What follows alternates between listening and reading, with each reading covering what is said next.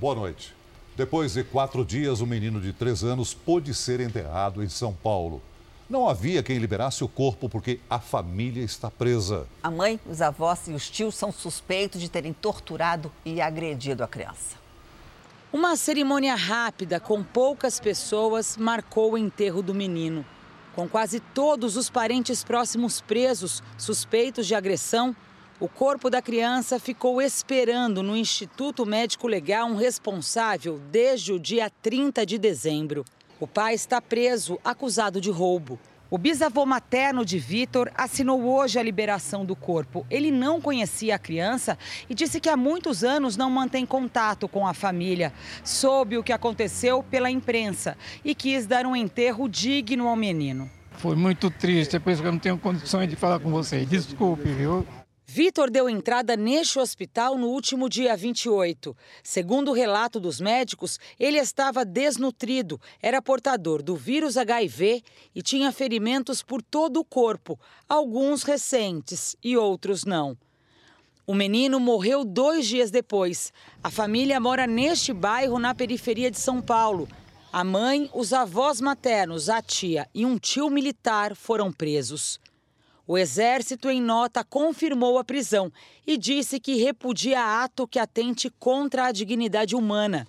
O delegado que pediu a prisão em flagrante registrou no boletim de ocorrência a versão da família. Que a criança era bem cuidada, porém, por ser muito arteira, todos já castigaram com palmadas ou cintas.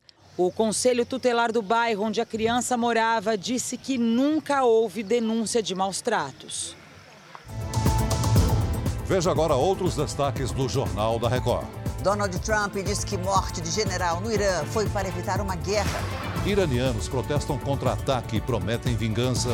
Bolsonaro diz que apoia a ação americana e que o Brasil condena o terrorismo. Temporal provoca deslizamentos e região serrana do Rio entra em alerta.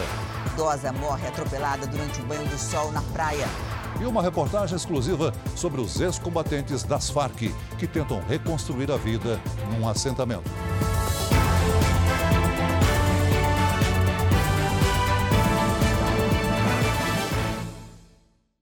Oferecimento Bradesco em 2020. Brilhe do seu jeito.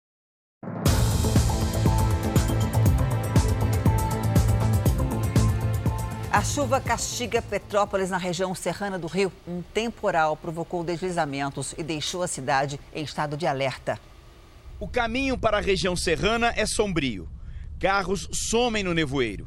A chuva voltou a cair depois de uma trégua na manhã. O temporal das últimas horas abriu estrias na densa vegetação. O terreno encharcado põe em risco casas que foram construídas irregularmente no alto das encostas. Em alguns bairros de Petrópolis, uma enxurrada se formou. Moradores ficaram isolados em meio à lama e ao lixo. Tudo parado, estrada interditada. Neste trecho da BR-040, a tromba d'água, por pouco, não causou acidentes na estrada. Motoristas tiveram que redobrar a atenção. O volume de chuva em Petrópolis foi sete vezes acima do esperado para ontem. Rios e canais do centro também transbordaram. Esta pedestre quase foi levada pela correnteza. De ontem para hoje, foram registradas 61 ocorrências no município por causa de deslizamentos e inundações. Esse prédio, onde viviam seis famílias, foi interditado pela Defesa Civil. Todo o terreno fica em cima de um córrego. Com a chuva, a água transbordou e acabou inundando os apartamentos que ficam no subsolo, comprometendo toda a estrutura do edifício. Esses vídeos foram gravados durante o temporal. O carro ficou afundado no quintal. Homens da Defesa Civil não tiveram alternativa senão a de determinar a desocupação do prédio. Hoje, dona Sheila foi retirar os pertences que deixou no apartamento. A gente ficou com medo, porque a gente viu isso aqui fazendo um redemoinho e parecia que ia afundar tudo.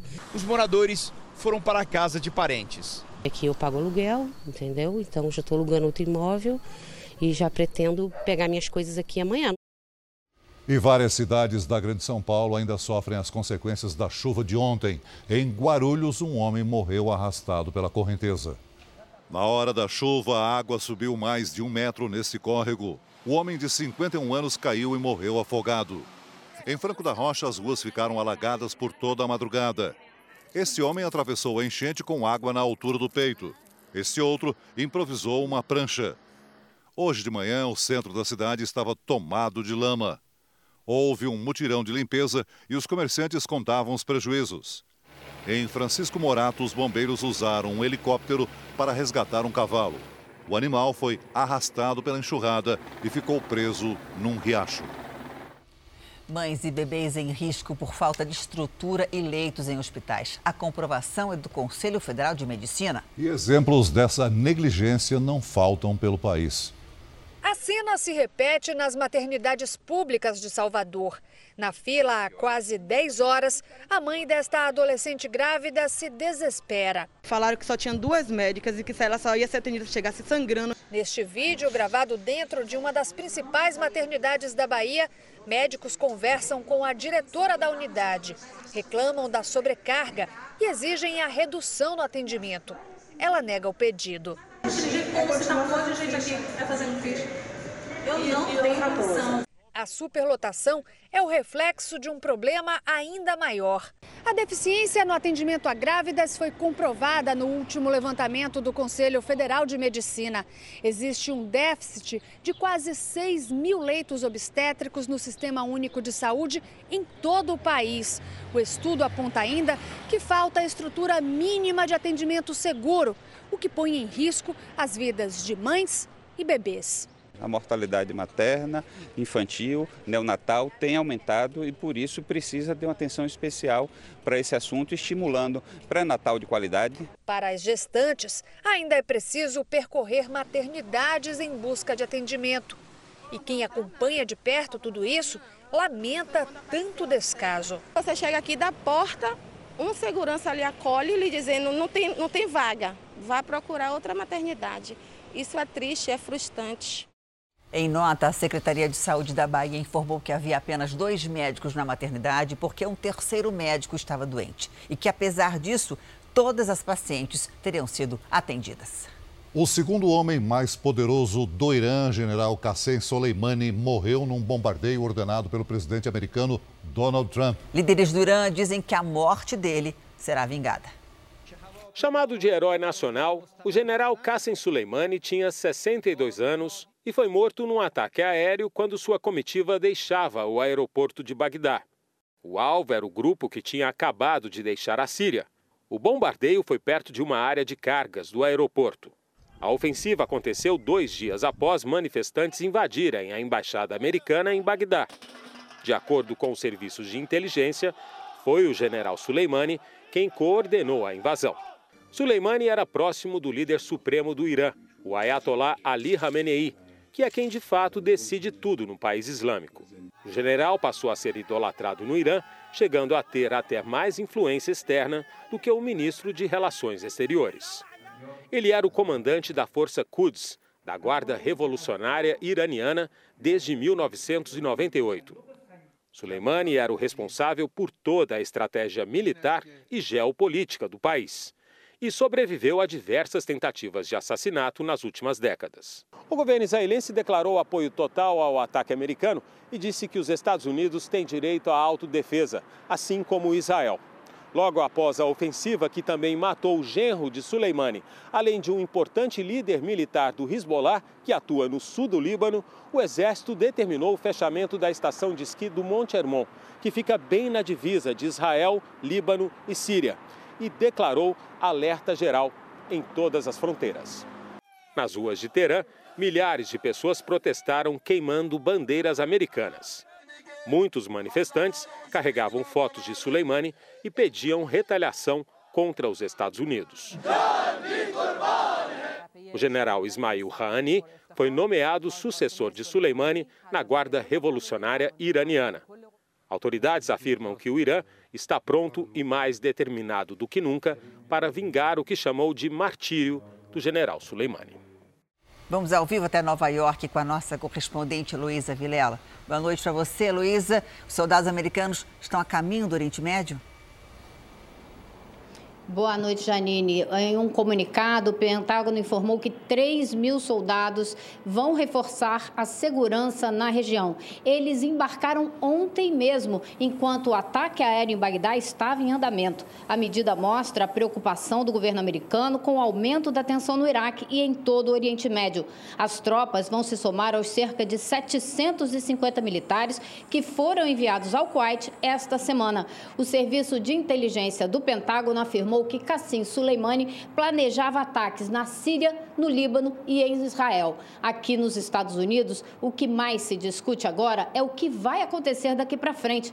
Quais serão as consequências do assassinato do general iraniano? No primeiro pronunciamento após o ataque em Bagdá, o presidente Donald Trump disse que o general Cassim Soleimani aterrorizou o Oriente Médio durante 20 anos e justificou a decisão. Agimos agora para evitar uma guerra e não para começar uma nova guerra. Segundo o secretário de Estado Mike Pompeo, o serviço de inteligência descobriu que Soleimani estava preparando ataques aos americanos. O porta-voz da ONU leu um comunicado do secretário-geral Antônio Guterres, pedindo aos líderes mundiais o máximo de cautela, porque o mundo não suportaria outra guerra no Oriente Médio. No Irã, o general Ismail Khani, que substituiu Soleimani no comando da Guarda Revolucionária, disse que corpos de americanos vão aparecer por toda parte. Enquanto Israel deu todo o apoio ao ataque, Rússia, China e Grã-Bretanha criticaram a decisão. Os britânicos reclamaram, dizendo que os inimigos é que devem ser surpreendidos e não os aliados. Mesma reclamação dos democratas no Congresso americano. Não foram informados da ação com antecedência, mas os republicanos aplaudiram a iniciativa. O presidente Bolsonaro disse que apoia a ação americana e que o Brasil condena o terrorismo. Bolsonaro avalia que uma das preocupações é a possível oscilação do petróleo. Diante do novo conflito no Oriente Médio, o presidente Jair Bolsonaro preferiu adotar uma postura de cautela no início da manhã. A preocupação foi imediata com a alta dos combustíveis, já que a região é a maior produtora mundial de petróleo. Que vai impactar, vai. Agora vamos ver o nosso limite aqui, porque se subir, já está alto o combustível, se subir muito, complica. Agora eu não posso tabelar nada. Tá? Pediram para tabelar a carne. Né? Eu até fiz uma brincadeira, vamos tabelar. Vamos tabelar a carne, a cerveja e o camarão. Aí não. Todos, já fizemos a política do passado de tabelamento, não deu certo. Depois de conversar com o ministro do Gabinete de Segurança Institucional, general Heleno, Bolsonaro falou com os responsáveis pelas relações exteriores, economia e agricultura. O presidente ficou diante de duas posições. O Itamaraty defendeu uma declaração firme de apoio aos Estados Unidos. Já os ministérios da Economia e da Agricultura queriam uma declaração cautelosa, porque o Irã é um antigo parceiro comercial. O presidente decidiu apoiar a ação americana e disse que o Brasil condena o terrorismo. Nesta sexta-feira, Jair Bolsonaro confirmou que deve ir ao Fórum Econômico Mundial em Davos e, na sequência, à Índia. Com relação à reforma administrativa, o presidente disse que o tema deve ser tratado numa reunião com ministros, mas que não quer mudanças radicais. No R7.com, uma reportagem mostra o que originou a rivalidade entre Estados Unidos e Irã. Acesse r7.com e confira. Logo depois da notícia sobre a morte do general Irã, o preço do petróleo subiu 4%. O barril chegou a quase 70 dólares ou 283 reais. É o maior valor desde o ataque a um campo de petróleo na Arábia Saudita em setembro passado. O preço do barril fechou em 68 dólares e 60 centavos, uma alta de 3,6%. Na Bovespa, depois da alta de ontem, o índice fechou em queda de 0,73%. O dólar fechou em alta, valendo R$ 4,05. Uma empresa de jato particular diz que o ex-diretor da Nissan, Carlos Gon, teria usado dois de seus aviões para fugir do Japão. A empresa MNG Jet, com sede na Turquia, registrou uma queixa criminal um dia depois de a polícia turca deter sete pessoas, incluindo quatro pilotos, numa investigação sobre a passagem de Gon por Istambul, a caminho do Líbano. Um funcionário da empresa admitiu ter falsificado os registros de aluguel para excluir o nome de Carlos Gon nos documentos. Segundo uma emissora japonesa, uma câmera de vigilância flagrou o executivo brasileiro saindo de sua residência em Tóquio. A Interpol pediu a prisão preventiva de Gon. Ainda hoje você vai ver que consumidores fazem fila para aproveitar as promoções. Tem desconto de até 70%. E os assentamentos na Colômbia, onde vivem ex-guerrilheiros das Farc. Para chegar lá, nossa equipe tem que atravessar barreiras de segurança.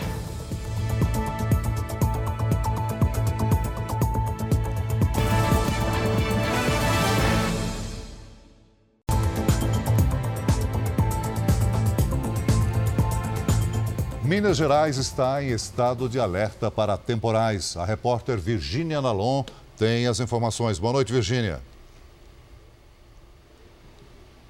Boa noite, Celso. A Defesa Civil informa que em Belo Horizonte são esperados raios e ventos de até 50 quilômetros por hora.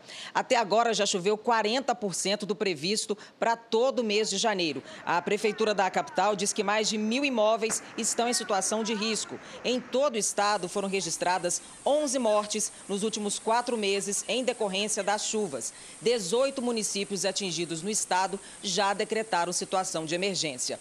De Belo Horizonte, Virgínia Nalon. Obrigada, Virgínia. A frente fria que chegou à Bahia no começo do ano já provocou transtornos. Vamos ao vivo até Salvador com o repórter Fagner Coelho. Oi, Fagner, boa noite para você. Ainda chove aí?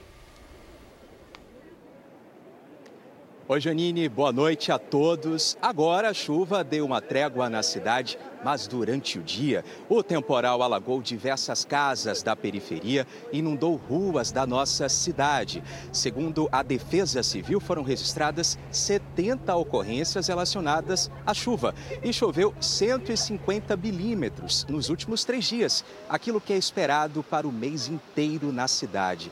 De acordo com o Instituto de Meteorologia, deve continuar chovendo até o domingo.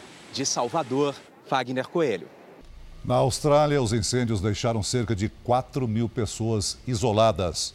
Hoje, a Marinha começou o trabalho de resgate no sudeste do país. Com todas as estradas bloqueadas pelo fogo e a densa fumaça no céu, o transporte marítimo se torna a única saída das cidades atingidas. Bombeiros combatem mais de 200 focos de incêndio. Segundo autoridades, a situação pode piorar no fim de semana. A seguir, uma banhista é atropelada e morta por um trator. O condutor não era habilitado, habilitado para operar a máquina. Exclusivo. Nossa equipe viaja pela Colômbia para saber como vivem os ex-guerrilheiros das Farc.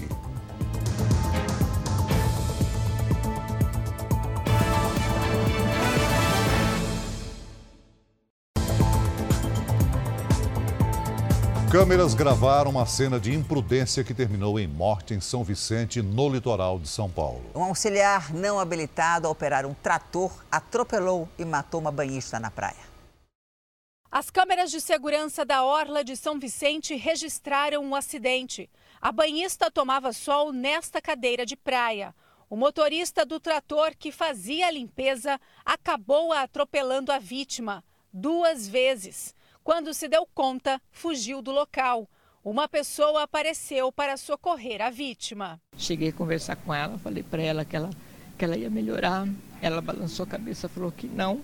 Diva Margarida Rodaski Leão, de 75 anos, morava em São Vicente e tinha o hábito de tomar sol perto de casa aos domingos de manhã, porque tinha deficiência de vitamina D. O horário deles geralmente é um pouco mais cedo. Quando a gente chega aqui, eles já limparam a praia. Como você pode ver agora, tá limpo.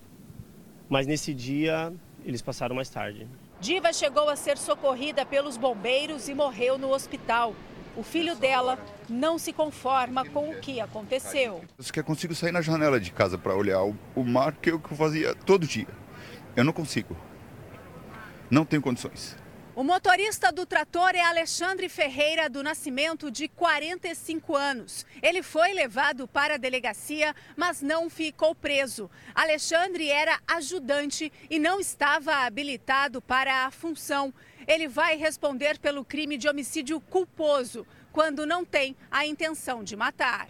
A Prefeitura de São Vicente informou que não tem responsabilidade pelo acidente porque a máquina é de uma empresa contratada para fazer a limpeza. A prefeitura disse ainda que abriu um processo administrativo para apurar os fatos. A empresa de limpeza não se posicionou sobre o assunto. Quem esperou a virada do ano para comprar na promoção está com a faca e o queijo na mão. Tem desconto de até 70% nas grandes redes e nas lojas de shoppings. A caminho do desconto, o congestionamento já começa na rua mesmo, na entrada do estacionamento da loja. Celular, uma TV, que eu acho aí vou tentar comprar. Seu Alberto não está precisando de nada. Mesmo assim, resolveu dar uma passadinha. Mas se tiver televisão ainda para aquele preço eu compro, se tiver ferro elétrico. Há 27 anos, essa rede de lojas faz uma liquidação de início de ano.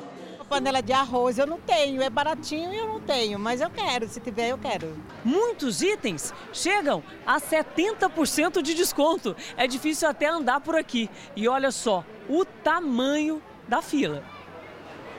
É que dura pouco, apenas um dia. Então, o que, que você está levando? Que tipo de produto? Eu estou levando um forninho, eu acho muito barato. É, a panela de pressão, lençol, travesseiro, alguns brinquedos. Eu comprei também uma lavadora e agora vou comprar uma TV de 50 polegadas. E a expectativa é vender mais de um milhão e meio de mercadorias. A gente tem muitos lotes promocionais na loja com preços muito agressivos. Então existe muita venda por impulso. Então a pessoa acaba comprando bem mais do que ela estava planejando. Em São Paulo, uma pesquisa mostra que 43% dos consumidores pretendem aproveitar os saldões de início de ano para renovar a casa e até o guarda-roupa. Nos shoppings, muitas lojas também aderiram às promoções. Depois de um Natal quase 10% mais generoso que o de 2018. Nesse shopping de São Paulo, pelo menos metade das lojas oferece descontos. Se a vitrine já era atraente no Natal, imagine agora, pela metade do preço. Sobrou um pouquinho de dinheiro do Natal? Sempre sobra, a gente sempre vai guardando. E se não, e se não sobrou, acaba parcelando? Sim. Em entrevista exclusiva, o ex-goleiro Edinho falou pela primeira vez desde que saiu da prisão para o regime aberto. O renascimento de Edson Nascimento. Ganhei minha vida de volta e, e aí é isso. E aí agora é só viver. Edinho quebrou silêncio. Pela primeira vez, depois de deixar a cadeia, o filho do Rei Pelé abriu o coração e falou sobre a nova vida. Voltei a trabalhar no, no Santos, fazer o que eu amo, é, sonhar de novo com, meu, com a minha vida, né, com o meu futuro. Edinho cumpre o restante da pena em liberdade e ainda não desistiu de provar a inocência. Sou inocente né, e luto por esse reconhecimento. Fui injustiçado, cumpri pena por uma coisa que não fiz. O ex-goleiro do Santos foi condenado em 2005 com 33 anos de prisão por lavagem de dinheiro e tráfico de drogas. De lá para cá, deixou a cadeia quatro vezes. A última prisão foi em fevereiro de 2017, quando Edinho teve a pena reduzida para 12 anos e 11 meses de reclusão. Até que em junho de 2018, por bom comportamento, o ex-atleta passou a cumprir a pena em regime semiaberto. Ele passava o dia num projeto social. Dava aulas de futebol para filhos e parentes de detentos e dormia na penitenciária de Tremembé. Em setembro, Edinho conquistou o direito de cumprir o restante da pena em liberdade. O retorno do filho do Rei Pelé ao projeto Anjos do Esporte, três meses após deixar a prisão, você vai ver neste sábado no Esporte Fantástico a partir das 10h15 da manhã. Vamos voltar a Brasília ao vivo com o repórter Tiago Nolasco. O governo acaba de divulgar uma nota sobre o bombardeio que matou o segundo homem mais poderoso do Irã. Oi, Tiago, o que, que diz a nota? Oi, Janine, boa noite para você, para o Celso e para todos. Na nota que acabou de ser divulgada pelo Ministério das Relações Exteriores, o governo brasileiro manifesta seu apoio na luta contra o terrorismo. O Brasil se diz também igualmente pronto a participar dos esforços para evitar uma escalada dos conflitos no Oriente Médio. A nota ainda afirma que o Brasil acompanha com atenção o impacto do ataque americano ao líder é, do Irã e que, inclusive, está preocupado com relação ao aumento e o impacto nos preços dos combustíveis. O Brasil também condenou o ataque à embaixada americana em Bagdá. De Brasília, Tiago Nolasco. Obrigado, Tiago. Um homem armado com uma faca matou uma pessoa e deixou duas feridas num parque na França. O crime aconteceu em Villejuif, na região de Paris. O homem tentou escapar depois do ataque, mas foi baleado e morto por policiais. Testemunhas estão sendo ouvidas pela polícia, que ainda não sabe o motivo do crime. Agentes acreditam que as vítimas tenham sido escolhidas de forma aleatória. O fantasma da guerrilha e esforço de paz na Colômbia. Numa reportagem especial, a nossa equipe ouve ex-combatentes que largaram as armas e vivem em acampamentos no país vizinho. Uma guerra sangrenta que durou mais de 50 anos está na iminência de explodir novamente na Colômbia. Este vídeo, divulgado em agosto do ano passado, causou enorme tensão no país e repercutiu em todo o mundo. Um levantamento da ONG colombiana Fundação Paz e Reconciliação revela que existem 23 grupos de dissidentes das Farc armados atuando em 85 cidades do país. A ONG afirma que quase 2 mil ex-guerrilheiros voltaram para o conflito armado e já teriam recrutado mais de 400 novos membros. O acordo de paz desarmou mais de 7 mil homens e mulheres das Farc. Hoje, mais de 10 mil ex-guerrilheiros estão em processo de reintegração social. Em toda a Colômbia existem 24 assentamentos que abrigam quase 3 mil ex-combatentes. Os outros 7 mil não estão nos espaços disponibilizados pelo governo. A equipe do Núcleo de Jornalismo Investigativo da Record TV viajou 840 quilômetros da capital, Bogotá, até o assentamento Tierra Grata, no nordeste da Colômbia. Nossos repórteres passaram por uma barreira de segurança do exército colombiano só depois de autorizados puderam seguir viagem. Já na entrada do assentamento, foram recebidos pelo ex-guerrilheiro Oscar Guerreiro, de 43 anos. Ele integrou as Farc durante 30 anos Entrou para a guerrilha ainda na pré-adolescência. Eu cheguei aqui quando teve acordo de paz nesse espaço territorial. E qual era a situação da guerra? Bom, a guerra durou 30 anos. E aprendemos muita coisa. Eu cheguei aqui sem saber ler nem escrever.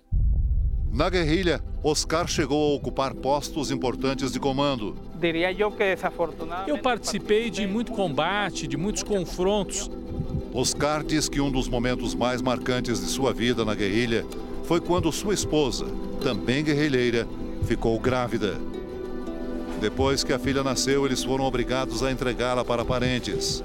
Nas Farcs, era proibido ter filhos, e quando isso acontecia, a criança tinha que ser doada com poucos meses de vida. Para mim foi difícil.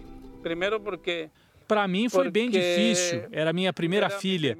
Foi muito duro quando tive que entregar para meus pais. E eles levaram embora. Eu não poderia ficar com ela aqui. A filha do casal tem 13 anos. Sete deles, a menina ficou afastada dos pais. Hoje, não se desgrudam e trabalham juntos na plantação de hortaliças. Eu estou bem agora porque estou com meu papai. O assentamento em que Oscar vive tem mais 144 ex-guerrilheiros das Farc. Jaqueline é a líder da comunidade. Ela tem 35 anos e dedicou 20 deles à guerrilha, onde sempre participou de batalhas sangrentas. Eu lutava pelos pobres, lutava por uma causa justa. Ingressei. Jaqueline se recorda que sua figura de mulher forte e combatente se desfez quando surgiu o que, para os guerrilheiros, é uma fragilidade. Ela engravidou contrariando as regras das Farc. Nós estávamos numa guerra. A guerra não é para ter menor de idade e nem filhos. Ela também teve que entregar a filha para parentes criarem. Só reencontrou a menina seis anos depois. É, Importante para ter minha filha, socorrê-la, ver estudando. Depois, já vi uma menina grande, já crescida veio as perguntas: onde você estava? Isso e outras. Teve mais uma filha. A menina tem um ano de idade. Agora, a luta de Jaqueline é para manter sua família unida, bem longe da guerrilha. Javier Moreno é um dos mais velhos ex-guerrilheiros no assentamento de Tierra Grata. Javier tem 59 anos e fez parte das Farc durante 38 anos de sua vida. A conhecer a história do mundo, que isso não é fácil. Tinha que conhecer a história do mundo para ser um revolucionário completo, tinha que saber a origem da vida, saber a origem das lutas no mundo e saber por que chegamos a essa luta. O colombiano participou de muitos conflitos, sempre chefiando grupos de guerrilheiros. Em um dos confrontos, ele foi atingido durante um bombardeio, perdeu uma perna e sofreu várias lesões. Em um bombardeio, esta perna me la Num bombardeio, eu perdi a perna no início da guerra. Ele diz que não se arrepende de ter sido um guerrilheiro das Farc nas palavras de Javier, a guerra foi necessária, mas atualmente o experiente guerrilheiro diz militar pela paz. A guerrilha é muito restrita. Um guerreiro sem disciplina não pode ser guerreiro. O homem que por tanto tempo carregou armas capazes de derrubar um helicóptero, agora passa o tempo pintando madeiras ao ar livre. As mãos que empunhavam fuzis, hoje deslizam pincéis. O Jornal da Record termina aqui. A edição de hoje na íntegra e também a nossa versão em podcast estão no Play Plus e em todas as nossas plataformas digitais. E à meia-noite e meia tem mais Jornal da Record, hoje com a Giovana Rizardo. Fica agora com Amor Sem Igual. Boa noite para você e a gente se vê amanhã. Boa noite e até amanhã.